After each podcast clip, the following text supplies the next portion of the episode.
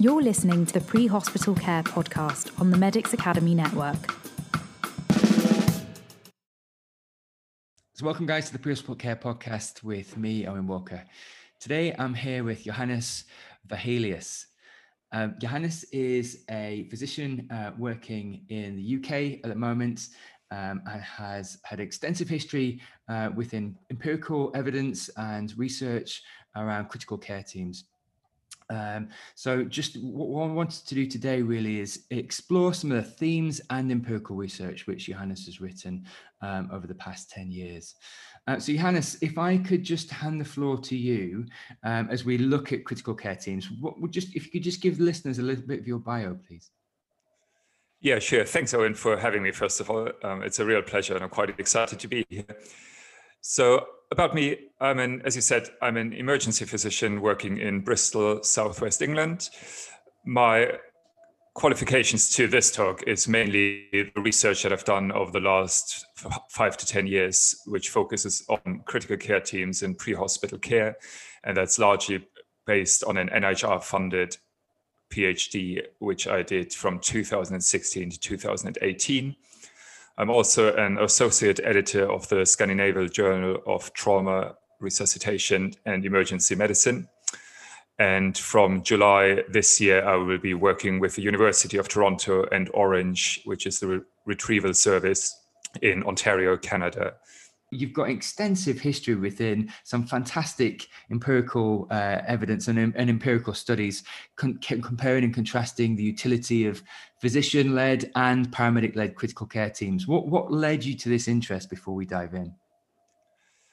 So that's probably historic in that I trained in Germany and the German pre hospital system, again, due to historic and sometimes legal reason, a paramedic is very much somebody who assists a physician in pre-hospital care um, because they're not technically allowed up to a few years ago to actually administer any medications as paramedics. So it's a very physician-led system. And then I came to the UK and started um, working with the Great Western Air Ambulance here and saw critical care paramedics uh, not just doing um, providing medication, giving treatments, but to a, a level that I'd not seen before anywhere else. And that sort of sparked that initial interest. So you've performed a variety of studies looking at the utility of critical care teams. Um, as a brief synopsis, what have they led you to find within either physician-led and or uh, paramedic-led systems? Yeah, so the first thing that I noticed in the research is that actually it's a really poorly defined concept, this critical care. And we sort of defined it based on competent analysis as three key features which make a critical care team, and that's targeted dispatch to critically ill patients. Then additional competencies, which are largely high risk interventions. And to support that, a fairly robust clinical governance system to make sure that these interventions aren't just delivered, but actually to a high standard and to the benefit of the patients. And that's sort of a working definition of what pre hospital critical care actually is. I then moved on and tried to see can I find ev- any evidence of benefit for pre hospital critical care? And I started with a systematic review of critical care paramedics which identified a number of studies which showed that critical care paramedics can safely deliver critical care interventions such as thoracostomy or non-invasive ventilation.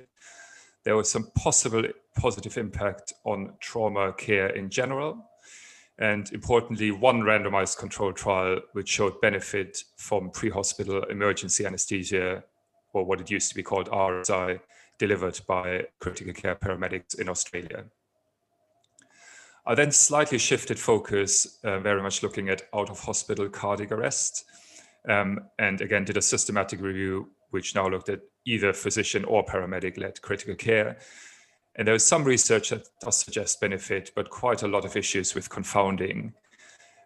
Therefore, in my own research, I tried to address a lot of these confounding issues um, and ended up finding that there was no benefit in the UK setting for non traumatic adult out of hospital cardiac arrest. So I think in summary, it's important to be realistic about the expectations of a critical care team when it comes to survival to hospital discharge, but also really important to consider what's your geography, what's your EMS setup, and what's your population, what are the needs of the population that you serve. Yeah, that's really interesting and, and a fantastic observation, actually, uh, Johannes, around geography does mandate um, almost a different approach to critical care because fundamentally, I think in in some of the more built up urbanized areas, um, there is obviously short transfer times. Your patient contact time and consultation time is different. Therefore, the inter, you know the, the, the mandate towards interventions and towards stabilizing patients is, is is almost different. And interestingly, and something you've probably picked up on is actually there is still disparity in in role in in, in role selection and uh, skill matrix within within the UK. So, you know, interestingly, as an emergency physician uh, in the UK, hopefully there's ubiquitous uh, principles and mandates upon job descriptions throughout the UK and or otherwise. But in but that's certainly not the case and there's real disparity within critical care teams and critical care paramedics within the uk uh, could you speak to that? Yeah so this is the sort of lack of a national system isn't it? Um, and i think that's largely just a reflection of where we are in a journey rather than a sort of inbuilt issue that is never going to change and and in essence progress takes time. So i think if you go back 10 years and look at what pre-hospital care looked like back then um, and see where how far we've come over the last 10 years with things like national organizations training and then you just ex- extrapolate that over the next coming years then i think we will be heading for you know, increasing professionalization of paramedicine with subspecialties that are increasingly defined with national curriculums and increasing career options for paramedics beyond the initial starting job description. Fantastic, absolutely. So, Johannes, just looking at the domain of out of hospital cardiac arrest, non traumatic out of hospital cardiac arrest, um, from your perspective and from looking at the at the data and the research, um, and in your mind, has front-loading pre-hospital care, critical care, critical care teams with more interventions had a net positive impact on survival to discharge from your perspective? So that's the holy grail, really, of research on this topic, isn't it? Is showing that there's benefit, and and it's proving remarkably challenging.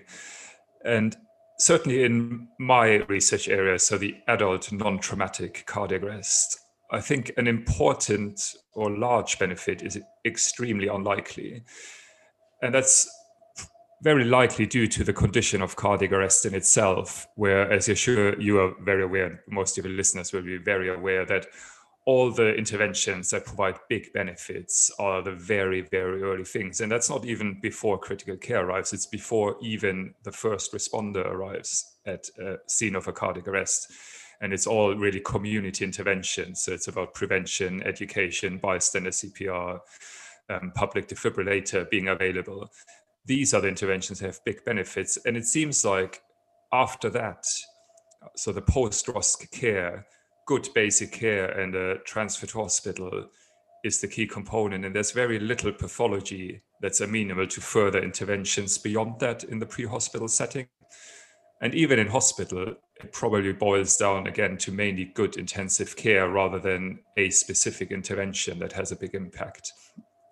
So it's really out of hospital cardiac arrest is just a tricky condition if you want to find new interventions that have big benefits. Good. So um, as we go through, Johannes, we just I just wanted to get from your perspective. Um, you performed, like you said, a uh, systematic review on paramedic-led critical care from your from your mind, what were the rate limiting steps within the literature, and why do you think it was such uh, it is such an understudied field, given some of the consequential funding it's received over the last few years? Yeah, so the challenges really largely are around research methodology.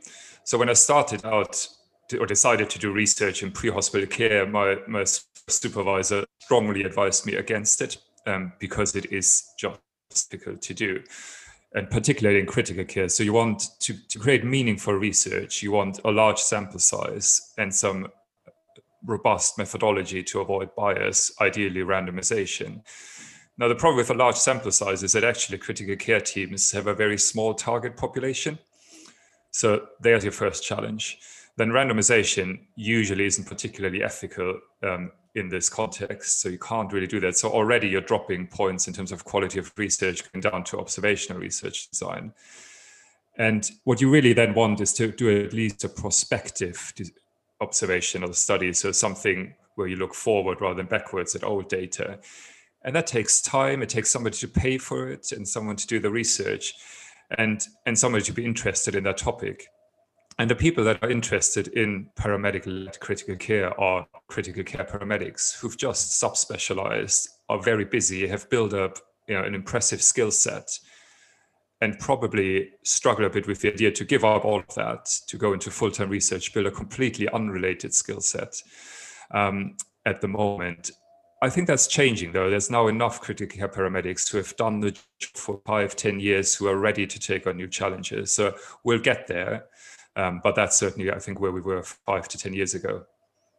From your mind, uh, Johannes, you've you've done a study looking at critical care teams out of hospital cardiac arrest survival rates um, against advanced life support paramedics, uh, and you saw the, the, study showed no difference in in outcome. So if, I think it was a single site study, retrospective, and an observational study. Um, sort of leaving that aside, why do you think there was no difference in outcome from a critical care team, albeit a physician and paramedic uh, led team, versus a um, an, an ALS paramedic? So it was a, a mixed um, picture. We actually included a number of pre-hospital critical care services who ran mixed models or purely critical care paramedic models. And we, we did some subgroup analysis to see if there was any difference between the different ways of configuring a critical care team.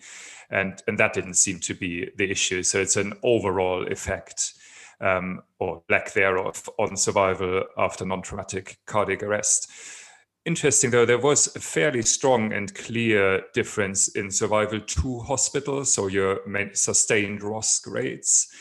And probably the best explanation is that if you look at patients after cardiac arrest, so when at ROSC, there are some patients that are fairly stable and will probably do well. And then there's a small group of patients who are cardiovascularly unstable, who require airway interventions. And, and those are probably the patients where pre-hospital critical care does prevent a rearrest or, or pre-hospital death shortly after. But there also is usually a reason why they are so unwell, why they are so cardiovascularly unstable, and that's the the the severity of the underlying insult, either from the initial cardiac arrest or from prolonged downtime. And so, while critical care interventions manage to keep these patients alive, um, that effect sort of tapers out over time. And unfortunately, these patients then still end up dying later in hospital. So, we just haven't got the interventions that can undo some of the damage that's happened. Yeah, indeed. And it quite quickly compounds um, as, as, as you as you were saying uh, the, the hypoxic brain injury leading to the edematous swollen brain uh, days down the line. No matter how good the ventilation strategy is 15 20 minutes into into a resuscitation if it's not been there well they've had an occluded and an, an, an, absence of ventilation. Um, it, it, it precludes compliance and and sort of gold standard care uh, further down the line so yeah interesting absolutely interesting and just just concordant to that point Yanis you know what we found from the airways 2 trial was that actually an, an, an unequivocal overall benefits um, between ET intubation and supraglottic devices. And actually, what, what we found was actually that, that people that were having fundamentally basic good life support or, or, good airway management were having far better outcomes. And, and actually, the ones which didn't even need a, a, a intubation or supraglottic airways because you, you they were being shocked back to life all, all the quicker or managed all the quicker in in the community but but but interestingly it, it didn't there wasn't that unequivocal, unequivocal benefit because actually the survivability laid so much sooner down sooner down the line than than than than that extended time period where that where that seemed to be the deciding factor. Yeah airways 2 is obviously an amazing important study. And what i actually think it hopes or hope it allows us to do is actually move away from the airway discussion and think a bit more about what we do with that airway. Because in the end it's about what you do with those breaths and not overventilating patients because that probably has quite a detrimental effect, impact in somebody who is in cardiac arrest. So I think we can start focusing on these things and move away from the airway discussion. Okay, so in your paper, so should physicians attend out of hospital cardiac arrest, you come to the conclusion that there's no increase in survival rate or utility substantiated by the evidence physician, for physician-led teams. Does this just emphasize in your mind the importance of basics done well from an early phase of care? Yeah, absolutely. So the, the as critical care teams, whether they're physician or paramedics, because they have that targeted dispatch element, they will always arrive late at scene. There will be the occasional patient where we happen to be first on scene, but usually that's a late arriving resource. And the only way a patient can even have any benefit from that is if up to that point of critical care team arrival, everything has gone really, really well. And that's what we need to focus on in terms of research and, and implementation is to get those additional steps well. And as I said, a lot of that is even before EMS arrival in the community.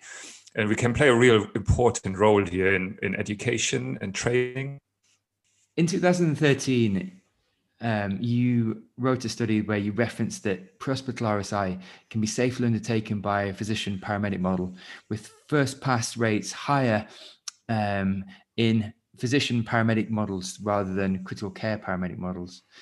This was a single site retrospective analysis. In your mind, Johannes, what methodologies would you like to see from future, future iterations of research, sort of similar to this, to, to build upon, upon your research? Yeah, so I think the important thing to note from that paper is that there was a lot of variation in individual success rates independent of their professional background. And just highlights the need for clinical governance and monitoring of things like first pass success rates. In research, actually, I think we can again maybe slightly move on from this. So I think first pass success rate is really useful for internal audit and governance but we've got plenty of papers now that show that you can achieve high first pass success rate in pre-hospital critical care services. But that doesn't equate to patient benefit. And there's always a bit of a danger when dealing with critical, critical patients that we replace benefit for the patient with successful procedures because that makes us feel like we've done the right thing. And as an example, if you sort of look at polytrauma patient, you know, you can do a very slick intubation with a first pass within seconds, but that doesn't necessarily mean that you actually helped that patient. So if you look at Kate Crewdson's paper um, from I think last year, where they looked at polytrauma patients with GCS of 13 or above, there was an association with worse outcomes when these patients were intubated compared to non-intubated patients. So that is a definite answer, but it just raises a question of we really need to look at overall patient benefit at appropriate patient selection and move on from a sort of um, interim target of first pass success rate. Indeed, and I think that's there's a real utility to that, and that that that also notions towards more of the holistic um, the holistic patient rather than, like you said, the uh, the selection of of a finite motor skill. Looking at looking at patient selection and also looking at outcomes as well, which is which is far more powerful. Um, so Johannes, just moving on and just uh, talking about the current climate, really. So, what are your thoughts on the internally embedded critical care teams inside of ambulance services? So we have seen a real shift from the formulaic approach whereby there is a critical care team, uh, quite often uh, an air ambulance, um, paramedic doctor model, Um, we've now seen a real shift within the NHS trusts whereby there's been an embedding of critical care teams, namely critical care paramedic teams, uh, ownership uh, within the within the ambulance services, so that they're they're they're they're, they're an internally embedded scheme. What's some so what's your thought on, on that shift? Yeah, I think like any change, it comes with benefits or, or chances and and risks. And certainly, the benefit of increased integration is that any critical care service always depends on a decent ambulance service.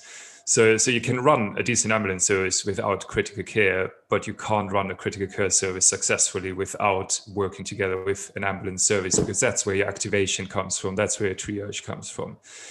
And I think an increasing integration helps with that because it is now an ambulance service resource that therefore there's an um, an integral interest in in using that and integrating it well. So this is particularly around, as I said, dispatch and communication with paramedics on scene. Um, so example, I think when when we set up a critical care team externally to the ambulance service, you'd arrive at scene, um, do an RSI, and you sort of start from scratch with setting up for that, and then through communication and increasingly working together. Now, if paramedics request an ambulance here locally for an RSI, then frequently when, when the service arrives, that patient is fully set up with two IV access with fluid running on a stretcher in a good location because that cooperation has just increased over time. On the other hand, there's some benefit of sitting slightly separate to the general ambulance service, and that's around having a sort of a ring fenced budget and autonomy of operation. So certainly in the UK and probably in, in many other countries, ambulance services are under under remarkable pressures to just deliver service to increasing volumes of patients.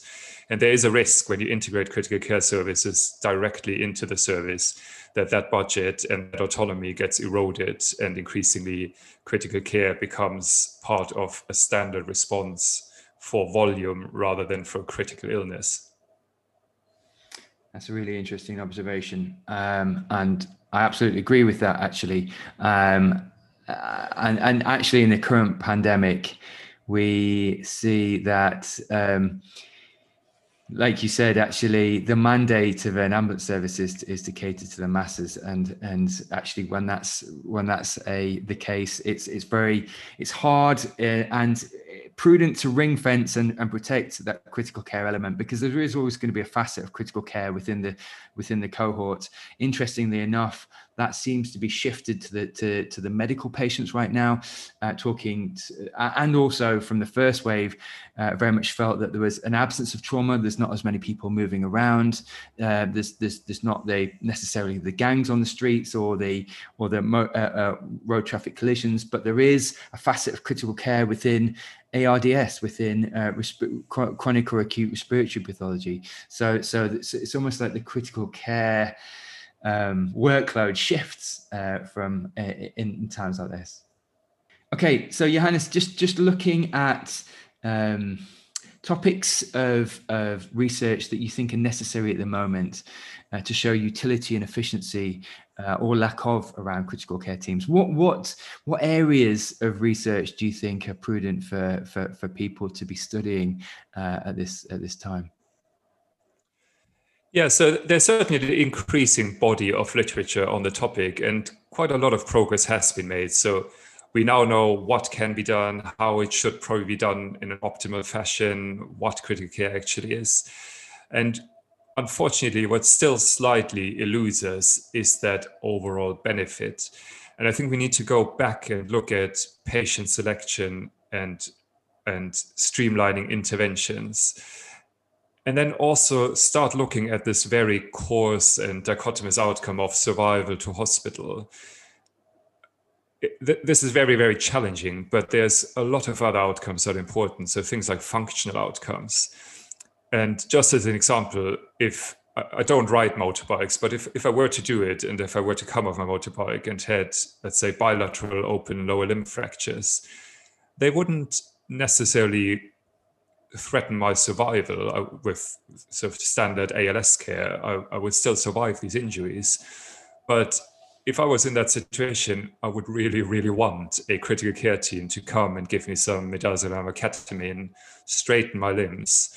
And I would think that that would very likely improve my quality of life down the line. So reduce that sort of PTSD that comes along with an event like that, being in pain, and improving functional outcomes on limbs um, to, through increased soft tissue recovery.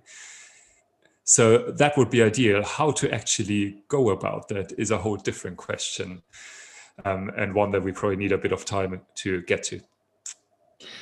Yeah, so it's really interesting point, actually, Johannes, you make there, which is the utility of critical care teams outside of what might be the perceived uh, morbidity and mortality, which relates to um, or, or, or, mortality figures really. So it's not adds hospital cardiac arrest, but it actually still contributes to quality of life at, at patient consultation because advanced analgesia um, it streamlines hopefully the patient care uh, because they because the patient has a, a, a more comfortable ride into hospital and and you know goes to the goes to the right place which which which may happen uh, already but actually you want those those advanced levels of of, of analgesia so I, I completely agree with you. It's, it's about multi-domain pathology just not not looking outside of the sort of single stream benefit.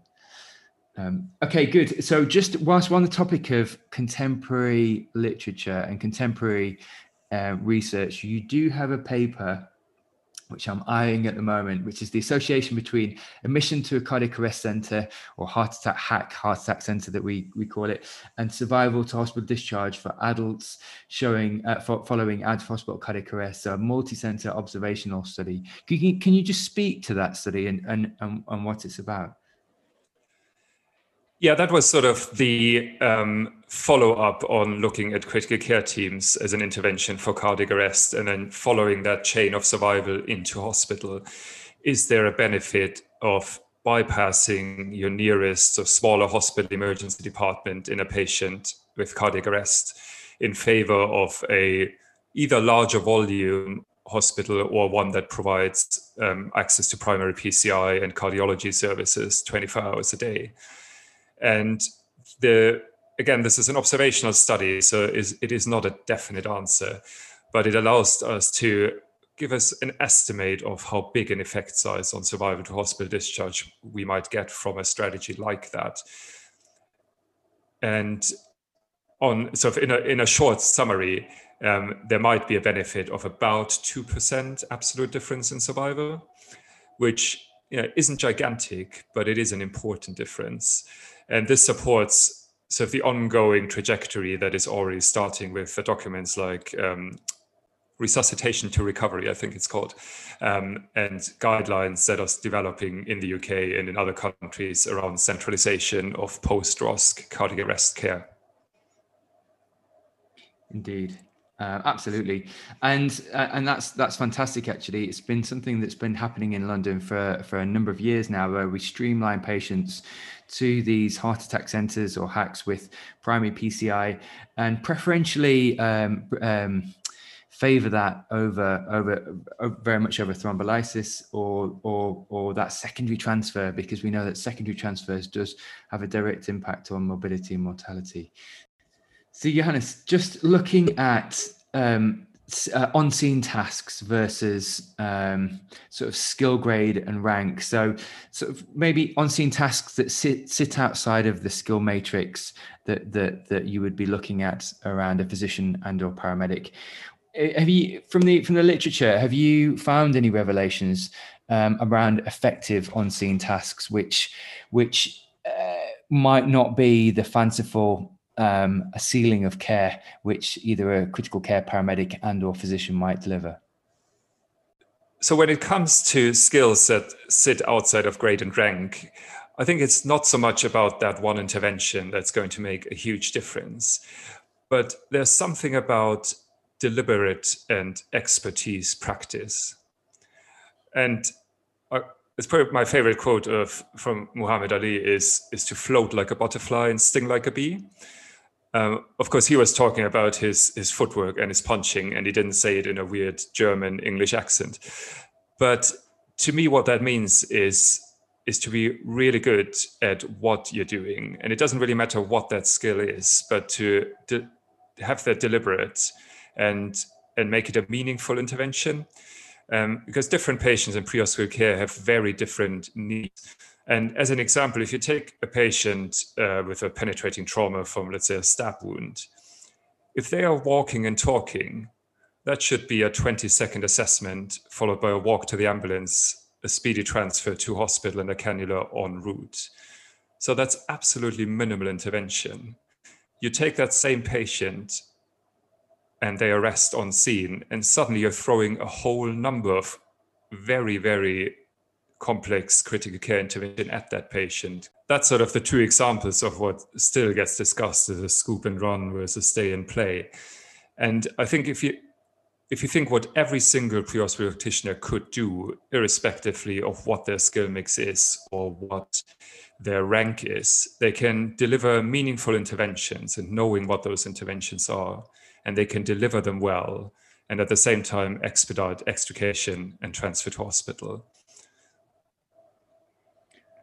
I really agree with that answer, actually, Johannes, and I, I think I think you're right. It's it's it's knowing what ceiling of care the patient mandates because pathology changes and extremes of pathology in, in in front of the face. But I think sharing the non-technical skills around sharing the mental model, simultaneous activity, um, getting a collective agreement on both immediate and future outcomes. I.e., this all this patient needs right now is is bringing to the to the ambulance hemorrhage control and analgesia whilst we're placing a blue cord. It's it's about knowing what the scene and or patient needs and and stepping forward with those non-technical skills, which sits outside of skill grade and sits outside of uh, of, of of seniority as well, because I think anyone can display those uh, those attributes.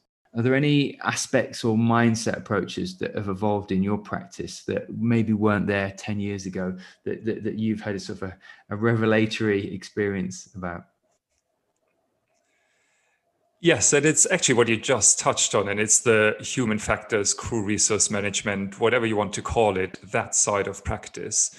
So 10 years ago, that was probably still a fairly niche subject. A few interested people got brought up at a course here and there. And that's really developed partially, I think, through social media education um, to what is now a really fairly established key concept of emergency medicine and pre hospital care and we now have a real vocabulary of talking about things like bandwidth, task focus, cognitive biases, things we probably did talk about 10 years ago too, but we just didn't actually know what it was. We didn't have a, a science and a framework behind that. And if you think about it, these things affect every single patient care episode, irrespectively of what physical interventions or medications get delivered. And it's a real tool to improve results for every single patient and to make our work a bit easier on ourselves too. Yes, fantastic. And I absolutely agree with that final point. And I think it's as a mindful practitioner, uh, it's prudent to know to realize that in other people, but more so even to realize that in yourself. And when you're starting to become overwhelmed on scene and starting to see those those indicators occur in yourself, that task focus and and and those human factors. And and you're right uh, that's that's that's generally more accepted and well known about now versus 20 years ago when it wasn't really it wasn't really a a well covered subject within within pre-hospital care so it's definitely had more exposure Johannes, if people want to look at your some of your fantastic research and you know just look at some of the the catalogue of, of empirical research that you've put out there, where where and how could they could they access it? So most of my research is uh, openly available on the University of the West of England repository. That's maybe not the West best known homepage in the world. Um, a shortcut to that would be my Twitter account at jfopelius, and there should be a pinned tweet with a link to the repository.